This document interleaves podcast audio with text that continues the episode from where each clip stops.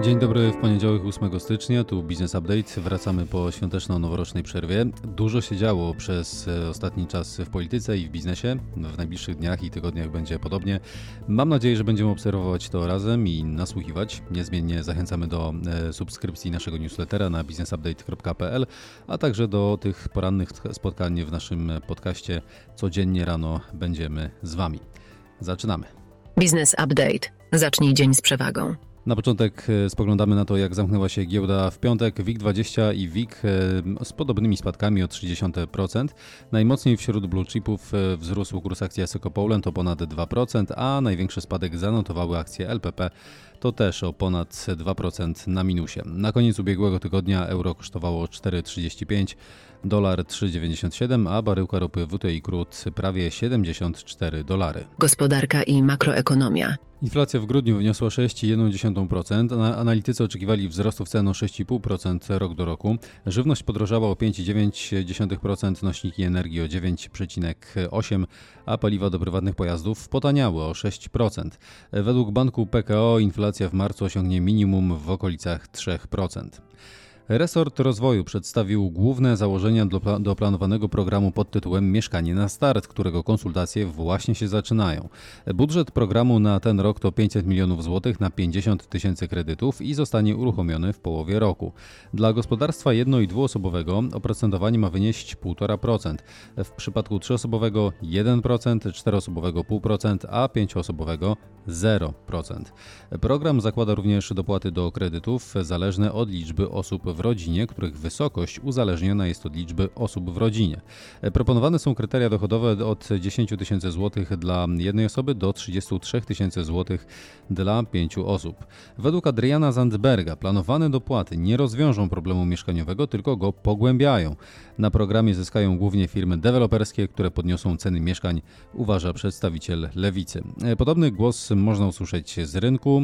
Grono potencjalnych uczestników programu Mieszkanie na Start może być większe niż w przypadku bezpiecznego kredytu 2%, a sam program może doprowadzić do dalszych wzrostów cen mieszkań. Tak uważa Paweł Onych, dyrektor do spraw finansowania Oto Dom. Presję na wzrost cen nieruchomości może zwiększyć prognozowany przez Polski Instytut Ekonomiczny spadek podaży mieszkań w naszym kraju. Rolnicy zawiesili w sobotę protest na granicy z Ukrainą w Medyce. To efekt podpisanego porozumienia między Ministerstwem Rolnictwa i Rozwoju Wsi oraz wojewody podkarpackiego z rolnikami. Minister rolnictwa zaakceptował i przyjął do realizacji wszystkie trzy postulaty rolników, a więc uruchomienie dopłaty do kukurydzy w wysokości miliarda złotych, zwiększenie akcji kredytowej dla kredytów płynnościowych o kwotę 2,5 miliarda złotych i utrzymanie wysokości podatku rolnego na poziomie z 2023 roku. Jak wynika z danych Gremi Personal, w ostatnich miesiącach liczba Ukraińców zarejestrowanych w Polsce spadła o 350 tysięcy. W naszym kraju na stałe chce zamieszkiwać tylko 21% pozostałych uchodźców i połowa ukraińskich migrantów sprzed wojny. W Polsce Ukraińcy są znaczącą siłą roboczą w branży e, spożywczej. 79,3% Ukraińców zatrudnionych w sektorze spożywczym to kobiety. Morgan Stanley obniżył swoje perspektywy dla dolara amerykańskiego. Powołał się przy tym na spadającą rentowność obligacji skarbowych w związku z gołębim nastawieniem rezerwy federalnej. Informacje biznesowe. Jak wynika z raportu Grant Thornton, w ubiegłym roku sprawozdania finansowe spółek giełdowych były badane przez 37 firm audytorskich, a rok wcześniej było to 46 firm.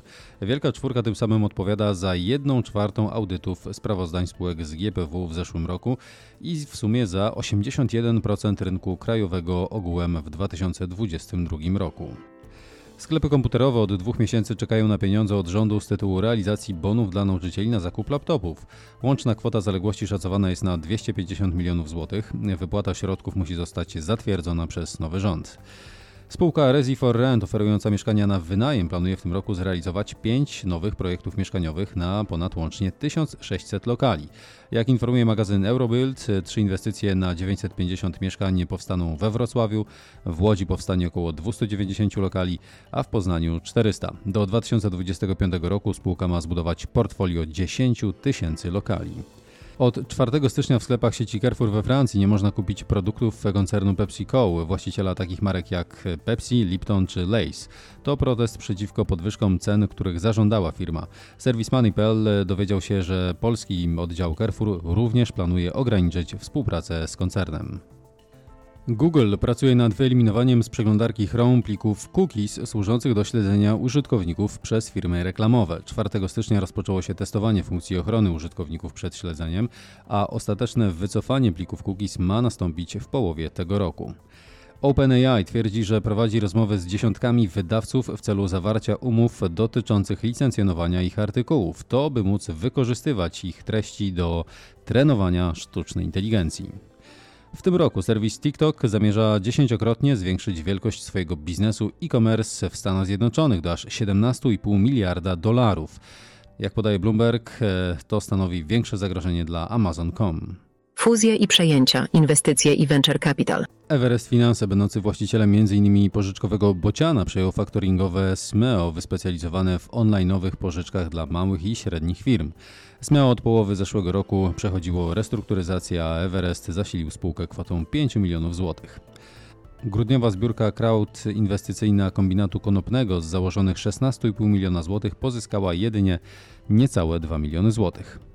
Mięsna spółka Gobarto, kontrolowana przez Cedrop, ma warunkową umowę przejęcia hurtowni mięsa albo z Radomia. Cena tej transakcji ma wynieść maksymalnie 17 milionów złotych. Amer Sports, producent rakiet tenisowych Wilson i butów narciarskich Salomon, złożył wniosek o IPO w USA. Może zostać wyceniony nawet na 10 miliardów dolarów. Prawo i podatki. Urząd Ochrony Konkurencji i Konsumentów postanowił nałożyć karę w wysokości 12 milionów złotych na trzy spółki z grupy HRE Investments. Sprawa dotyczy wprowadzenia konsumentów w błąd w temacie gwarancji zwrotu inwestycji w przedsięwzięcia deweloperskie oraz ryzyka, jaki może się z tym wiązać. Zostały ukarane również dwie osoby z zarządu, a suma ich kar wyniosła prawie 1,5 miliona złotych. Urząd stwierdził, że w komunikatach dotyczących inwestycji podkreślano możliwe zyski, lecz z pominięciem właściwego właściwego opisu ryzyka z tym związanego. Ministerstwo Cyfryzacji rozpoczęło konsultacje nad aktem o usługach cyfrowych. Celem regulacji ma być ochrona internautów przed udostępnieniem nielegalnych treści w internecie. 7 stycznia weszła w życie ustawa o konsumenckiej pożyczce lombardowej. Nowe przepisy mogą utrudnić finansowanie działalności rolniczej. Nowa ustawa nadaje bowiem ochronę konsumencką wszystkim rolnikom, także tym, którzy są kwalifikowani jako przedsiębiorcy. Minister Finansów zwiększył limit ulgi na firmowe składki zdrowotne. W tym roku limit wzrośnie do 11 600 zł. W poprzednim roku wynosił 10 200 zł. Przedsiębiorcy korzystający e, i płacący liniowy PIT mają możliwość zaliczenia składki zdrowotnej do kosztów albo mogą ją odliczyć od dochodu. Rząd przedstawił założenia ustawy dotyczącej tzw. Tak wakacji składkowych. Zgodnie z projektem przedsiębiorca będzie mógł skorzystać z maksymalnie trzech miesięcy wakacji w płaceniu składek ZUS.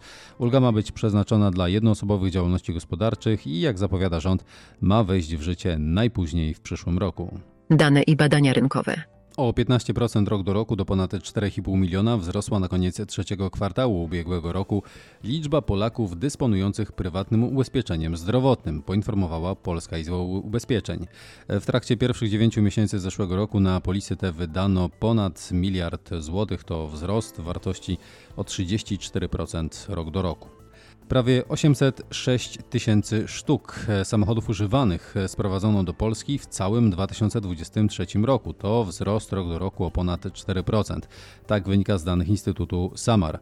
W samym grudniu liczba sprowadzonych pojazdów wzrosła o prawie 12% do mm, ponad 61 tysięcy sztuk. Zdecydowaną większość importu stanowiły samochody osobowe. Ponad 45% respondentów planuje ograniczyć w tym roku zbędne wydatki, wynika z barometru Providenta. Zalicza się do nich jedzenie na mieście, na to wskazało ponad 42%, oraz rozrywka i kultura, na to wskazało prawie 30% respondentów. Co czwarty badany planuje oszczędzać na wyjazdach wakacyjnych oraz zakupach odzieżowych. To tyle w dzisiejszym wydaniu podcastu Business Updates. Więcej informacji, danych liczbowych, a także rekomendacji spółek w naszym newsletterze. Można się na niego zapisać na businessupdate.pl. Do usłyszenia jutro o poranku. Efektywnego dnia. Bywajcie.